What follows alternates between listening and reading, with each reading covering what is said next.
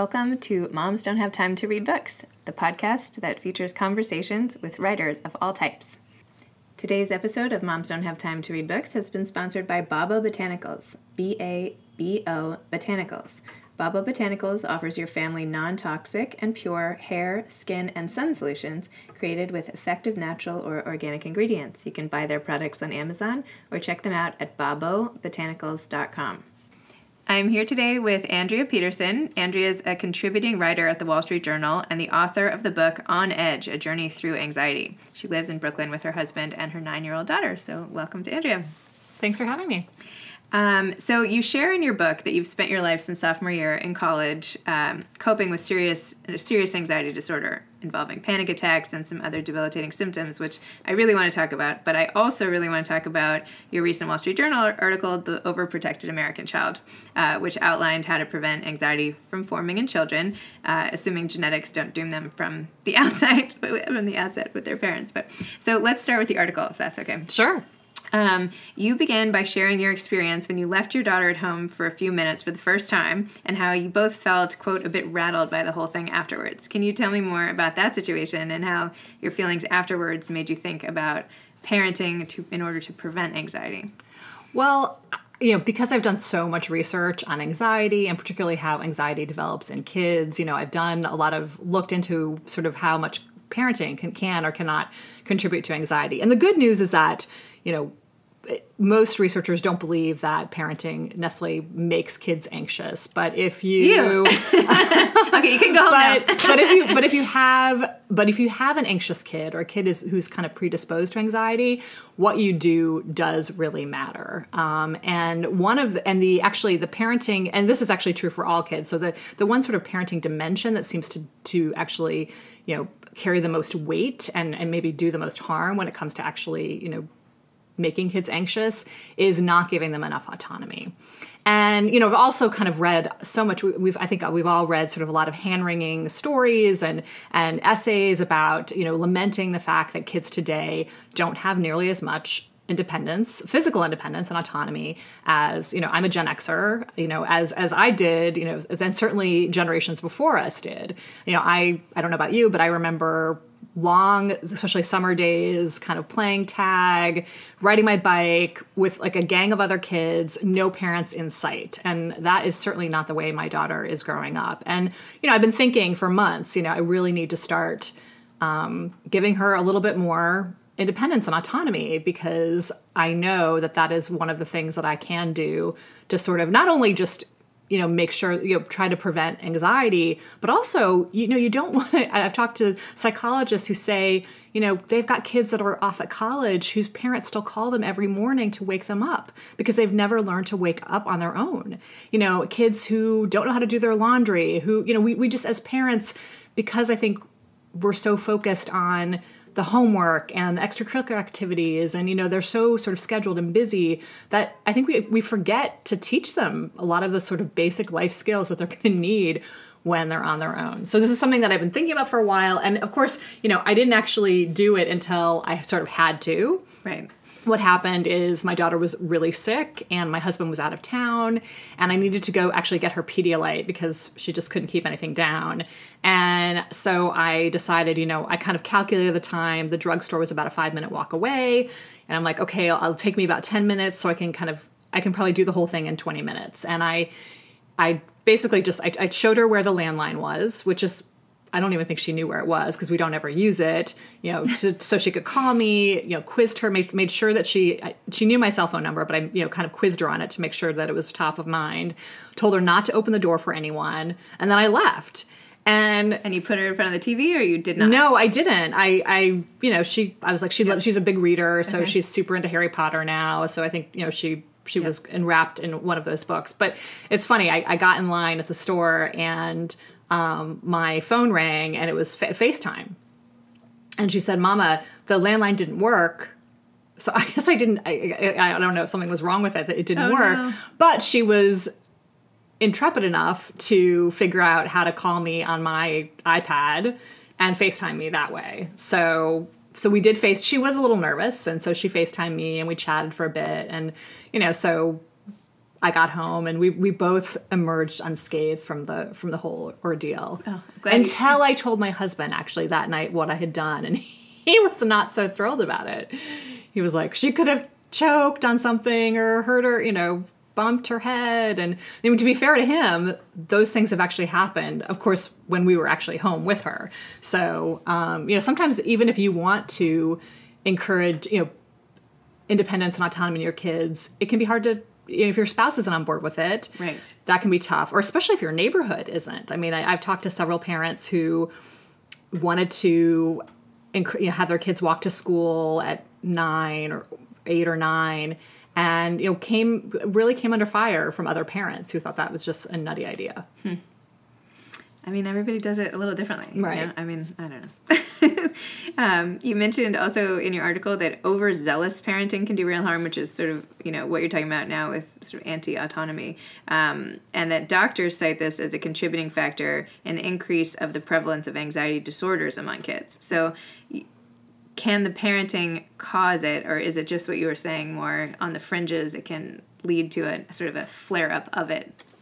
I mean, I think I don't think anyone's totally parsed it out. I think um, what what I've heard from everyone from college counseling center directors who are seeing you know, huge explosions. I mean, the, the statistics are actually, especially among young adults, college students are alarming. You know, the latest research shows that about 22 percent of college students in 2017 said that they had been treated for or diagnosed with anxiety problems Wow, within the last year. lot. and that's up from 10% in 2008 so there's clearly something going on. I mean definitely it's being fueled by partly by the fact that there's more awareness and around having mental health issues and there's less stigma which is a good thing. Mm-hmm. But you know there's clearly something going on and psychologists and educators do point to sort of overzealous parenting as one you know one sort of contributing factor. And if you think about it it makes sense because you know when you are overprotective or don't give kids sort of age appropriate autonomy i mean the message that you're sending to them is that the world's a dangerous place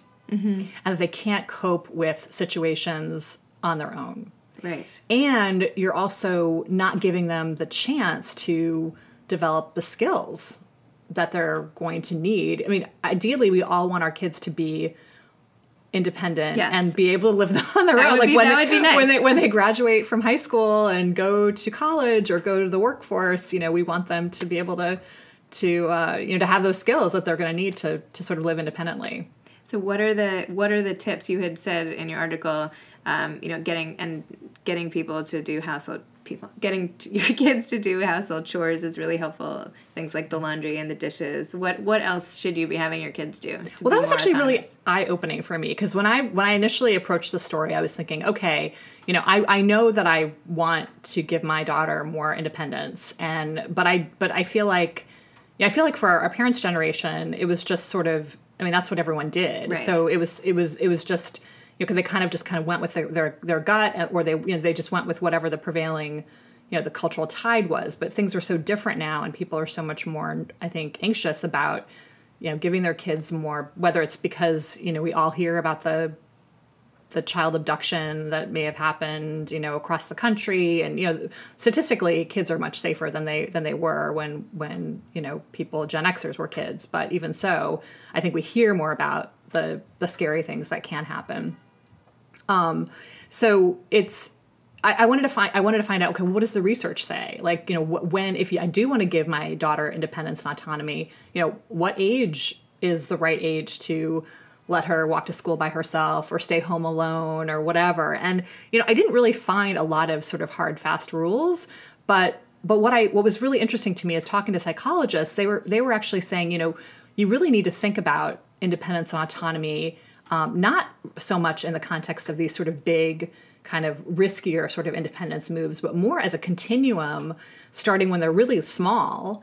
And you know things that we would think of as sort of chores or duties like you know yeah having your two-year-old put their dirty clothes in the hamper or pick up their t- pick up their toys or having your six-year-old make a sandwich not with a sharp knife with a dull knife. They're not ready for you know or your eight-year-old make some scrambled eggs on a stove. Like those may sound just like chores but in, in fact those those are, those are moves toward towards independence because um, you know they are skills that they're going to need to have you know in, skills that they're going to need to have to sort of live self-sufficiently and they give them a feeling of self-efficacy that they can do it and that is a really important um, skill to have and also another another tip that was really interesting was actually to involve the kids in decision making around around um, their moves toward independence and hmm. autonomy. So if you are talking about like, you know, do you think you know just asking your your child, do you think you're ready to stay home alone, and and what are the pros and cons of that, and actually having that discussion with them,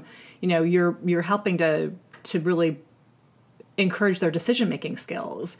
And that is something and, and, to help them feel sort of confident that they can kind of work through these kind of things. And that actually is a really important skill to have and to help them sort of try and you're you're also conveying that you trust them to to help problem solve. So they're, they're learning problem solving skills. They're learning to trust their own sort of their own thinking. And so if you think about that, that's going to be really important when they start facing, especially when they're during the teen years, when they're facing bigger decisions about you know sex and alcohol and scary things like that. So you know, it's it's those are things that you can help really help um, sort of develop that that good decision making from from these smaller sort of independence moves. I love these tips, especially because you can do them at home. It's not like I have to go let my kids start wandering around the street. Right, exactly. You know, These are like, like just everyday things. I mean, many of which the kids do, but just to make it to be so mindful of it and make sure that they they know why they're doing it too, that it's beneficial for them. Like, right, right. Like you're going to need to know yeah. how to do this, you know, because at one point, some point, you're going to live on your own and you know, I'm not going to be here to do your laundry. So, yeah. so yeah, or th- things like that. I just visited a girlfriend of mine recently who lives outside of Boston. She has four kids, and she was showing us the laundry room, and she was like, "Oh yeah, the kids do all their own laundry." She has some little kid. I was like, "Really?" She's like, "Oh yeah." Um, she's like, "I mean, maybe the big load. If there's something I have to do, I'll do it." But when the kids are like, "My my socks are dirty," or "I need this clean for soccer," she's like, "That that's where it is." So, That's great. See, yeah. I'm I I definitely I do not do that. I have not done that yet. And actually, there's things you know, I've been still been I until recently was making my daughter her breakfast. I'm like, because I have one child too, so it's one of those. So it's not. I think the more kids you have, probably the more likely you are to have. You know, you just don't have as much time. But I think. I don't know. I was like a shorter Those, cook in the, okay, in the kitchen right. this morning. I'm like, I'm like three lunch boxes open for camp and making eggs, right. and I was like, I can't keep this that much longer. yeah, yeah. So, and then that was an and, and but also another talking to another psychologist was really eye opening too. Things that I hadn't really thought of as independence moves, but of course they are, and I wouldn't have thought of to because basically she was saying you you have to keep remembering that you know the goal is to have sort of a self sufficient person by the time they leave your roof and you know things like advocating for themselves with teachers mm. you know that's a that's a really important skill you know so they so they'll in college they'll be able to develop um, relationships with mentors and they'll be able to negotiate you know if they if they bomb a test that they know yeah. that they that they can go into a professor and you know figure out what they need to do to get better you know to get a yeah. better grade on the next one um, so that you know you're not you know they're not failing out before they address it or going to the doctor by themselves and and you know being able to talk about their own symptoms i mean I, one psychologist was telling me she's had kids you know end up with pneumonia because they didn't really they'd never had the experience of of they were just i guess too sort of overwhelmed to go and make their own doctor's appointment wow i can't imagine my kids picking up the phone and making all their own doctor's appointments at this age at least but it's nice to know that'll come yeah, yeah. take a little bit off off my plate i guess um, uh, let's switch gears a little bit to the book, which sure. is so good. Thank you. Um, so you talk in your book about how you've approached the treatment to your own anxiety. Um, and but I loved your description of when you had acupuncture and you were like, you, and all the alternative treatments. Like I personally have never felt as anxious as being left alone in a dark room with needles all over me. And your description was just hilarious. I love that. There's um, actually something called relaxation induced anxiety. So totally, I have the hardest time relaxing. It's like yoga, like all those things you're supposed to do. Oh, I've had panic attacks in the middle of massages. Oh, good. So when, when my anxiety is up to is like really really amped up, Yeah. the actual the act of trying to relax and actually focusing on my body Yep. can actually cause a resurgence in symptoms. Um, Interesting. but I mean that you know I do find all those things. There is actually evidence that acupuncture can be very helpful, sure, and it can be for some Yeah. people. Yeah. Yoga is actually one of the ways that I really that I think helps keep my anxiety in check when it's at sort of its lower kind of typical kind of low hum. okay, But when it's super amped up, there's other things I've got to do. interesting. Oh, so what are so what are some of the things that you do when you're really amped up? I mean, when my anxiety is disabling, Mm-hmm. when it's really preventing me from And can you can you just describe to listeners? You did such a good job in your book of describing some of the symptoms and um, just sort of what a bad anxiety day might look like for you yeah. I mean, for me, in, in the past too. For me, you know, I've had anxiety for me has taken many, many forms, but when it was really at its worst, I mean, I was having panic attacks, which are these incredibly intense episodes of you know really in, serious sort of physical symptoms. Like you, you i actually felt like i was dying. You know my heart was racing short of breath strange visual changes and this feeling of overwhelming doom that I was about to die or go crazy. You know, and a panic attack is supposed to sort of peak and abate within about 10 minutes. But, you know, I had this college sort of breakdown where um, it felt like about a month long panic attack. I mean, yes, my fear had sort of peaks and valleys, but it basically left me totally incapacitated, um, sort of a lump on my parents' sofa. I had to drop my classes. I couldn't take my finals. I had to sort of withdraw from school for a little bit. Um, it was it was and it was it was kind of a whole body illness. And unfortunately, I wasn't accurately diagnosed for about a year. I ended up having some sort of medical odyssey because um, I, I'd like to think that wouldn't happen now that, that doctors are a little bit more aware of, of the symptoms of anxiety. But from the research that I've seen, that you know, still people with anxiety, you know, often take it's ten years or more before they from the, their onset of symptoms to when they actually get professional help. So there's still a lot of a long way to way to go. Um, do you have any advice for listeners out there who struggle with anxiety themselves? Um, you had this beautiful essay that you wrote in the Oprah magazine when you kept confusing the name you were playing uh, with your daughter, like pretend sisters, and you couldn't remember the name of the pretend character you were supposed to be because your mind was on a hundred other things, which I know I can relate to. I'm sure other people too. Um, so how can you how can you just stay more in the moment without having to run to a yoga class? You know, how do you Right. when you're in it? How do you try to keep the anxiety at bay enough to be focused? Because Well- by the end of the article, you kind of had a moment where you figured out what to do.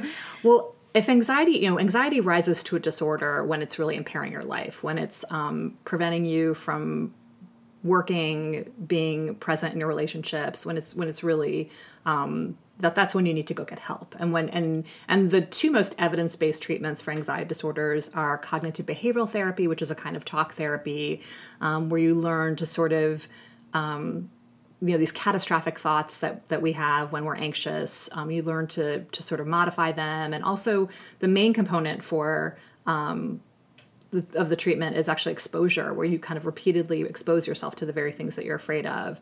And it's fairly effective. Also antidepressant medications like lexapro and zoloft and things like that um, have also been shown to be helpful though the evidence for them is a little bit um, not as strong as, as people would like to me. I also talk a lot about in the book about some of the really exciting new science that's sort of unraveling some of the mysteries of the anxious brain and some of the new treatments on the horizon um, that actually aim to sort of um, to uh, to directly address some of the underlying cognitions uh, that that underlie anxiety, but also some of the um, what's kind of wrong, what's what's kind of wonky in the brain mm-hmm. too. So so there's a lot of exciting stuff around that. But then just when anxiety, if it doesn't rise to a disorder, if it's sort of you know, or you're trying to prevent a relapse, if you do struggle with an anxiety disorder, you know. A lot of the really boring adult things that we're all supposed to do, that we all know we're supposed to do, like get enough sleep, exercise. I mean, those are really critical for people with anxiety. There's a whole robust body of research that shows that insufficient sleep in particular is really is a really great way to, you know, put your anxiety on overdrive. Um, and also, you know, that, that exercise, particularly things like yoga, anything that kind of ground you ground yourself in the present moment. I mean, if you think about it, you know, so mindfulness meditation, there's a lot of a, a lot of great research around that.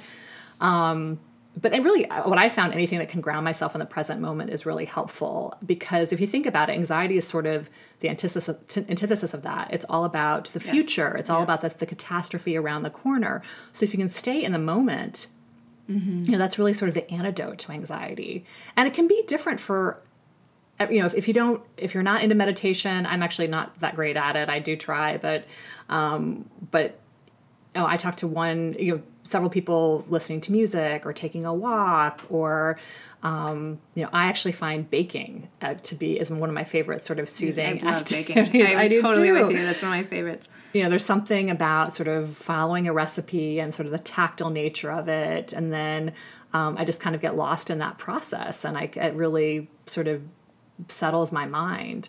Um, you know, there's research showing that actually, you know, taking a walk in nature can be really, really helpful. Um, so and probably writing. Uh, no, no, not no, for me. Not for I you? find no, I find writing can be very anxiety inducing. Really? Yes, especially when I'm on deadline. Okay. You know, I'm always, always, yeah, because it's this sort of battle between, you know, the deadline and this sort of anxiety about putting putting, um, sort of you know not being able to express myself you know always that feeling of inadequacy that i think a lot of us writers have is you know what we what we hope to create maybe doesn't doesn't always jive with what we actually end up creating. So you don't so. use writing for yourself like as a tool to sort through feelings or anything. It's is it mostly, no, no, no, It's always. I mean, I love it, um, and in, and I find in a lot of ways anxiety has fueled my work. This uh-huh. like this worry about um, well, first of all, you know, when I was a news reporter, you know, getting beaten on a story, you know, that, right, but also that. just the fear of messing up. I mean, this, you know, this fear that I would make a mistake. It, it was very motivating to, um, to double check,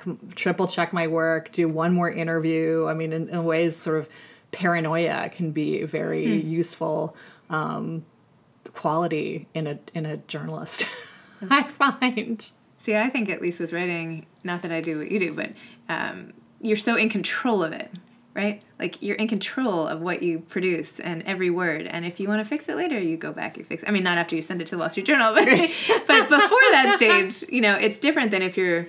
I would imagine, like I was just chatting with two girlfriends who are, you know, have been on air, right? Like right, yeah, yeah. like you yeah. know, you can't take anything back, right? That's like live TV, you know. Right. I mean, not that the anyway. Yeah, yeah.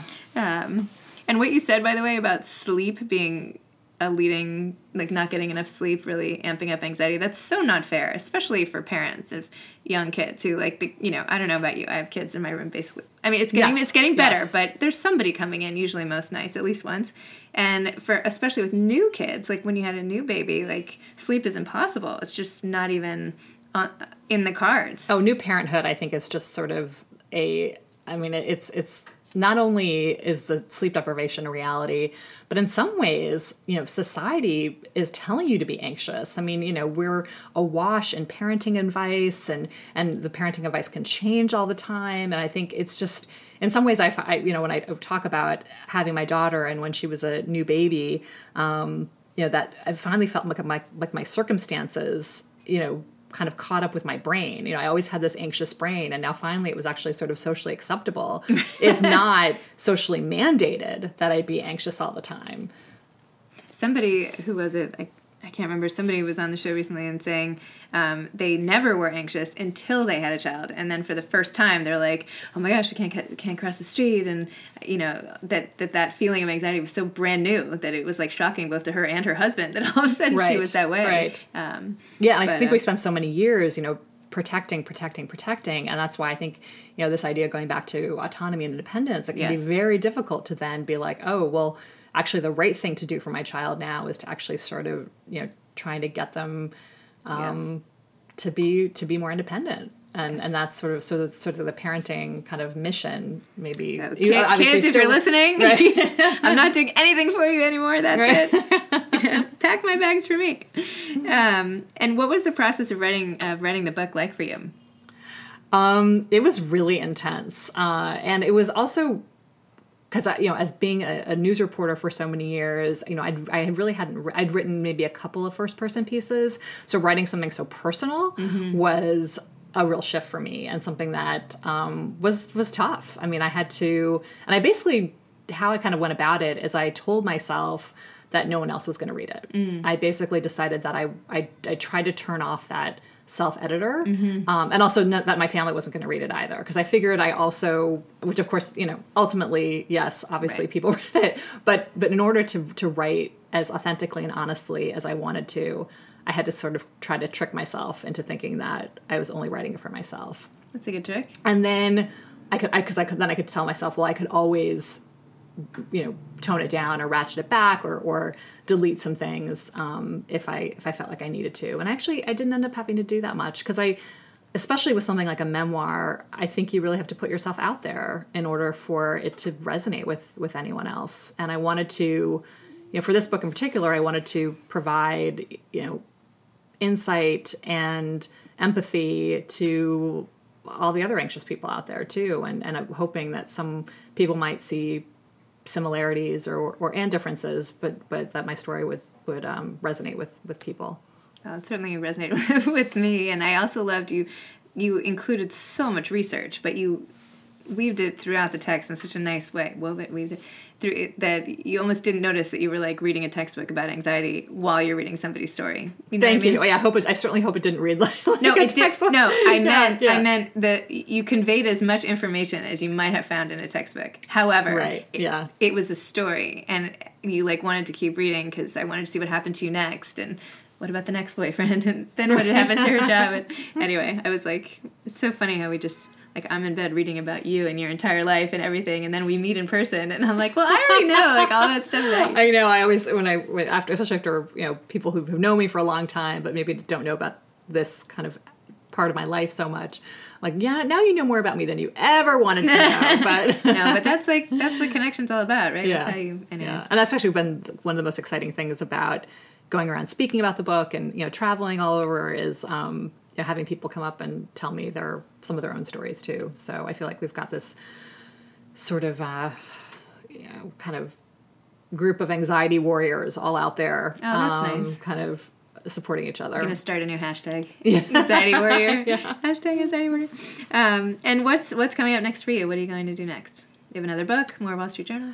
I'm, I'm working on a bunch more pieces, so it's been fun to actually get back sort of into. Um, I mean, I'm a feature writer, so I don't right. write daily journalism, but um, you know, having having being being out there with pieces more frequently. Um, also, I'm, we're taking a little bit of a sojourn. My husband's a professor, so we're going to be in hmm. Ireland this summer. Um, so that'll so be cool. that'll be fun, and so I'll be doing writing from there while he's doing research. And um, I do have another another book idea that I'm sort of noodling around on.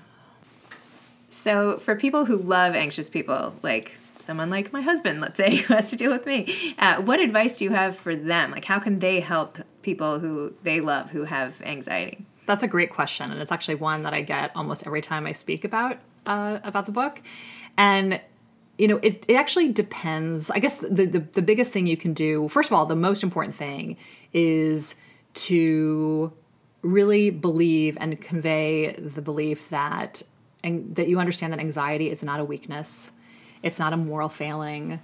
I think, unfortunately, even with how far we've come in eroding stigma, that that sort of view is still out there, and that you know, if only you were worked a little harder or took a yoga class or Yep. took some deep breaths that you just wouldn't relax. just relax that you wouldn't deal with it. So I think you know conveying this sort of love and acceptance is sort of the most um, the biggest gift you can give someone with anxiety. And then beyond that, I mean everyone's different in terms of how they want someone to support them in the moment when they're really feeling like if they're having a panic attack or if they're just you know feeling really really anxious. Um, you know, for me, when I'm having a panic panic attack, I want my husband to hold my hand, but I don't want him to talk to me. So I think the most important thing is to ask ask the person um, that you love, you know, what can I do for you in that moment that will be helpful? You know, is it rub your back? Is it, you know, go to put on some music? You know, what what does does that person need in that moment? Okay, that helps. Thank you. Well, thank you so much. Thanks, Thanks for so much sharing having your me. story Thanks for- with the world and other warriors. So, thanks for coming on the show. Thank you. Thank you. Thanks for listening to this episode of Moms Don't Have Time to Read Books. This episode was sponsored by Babo Botanicals.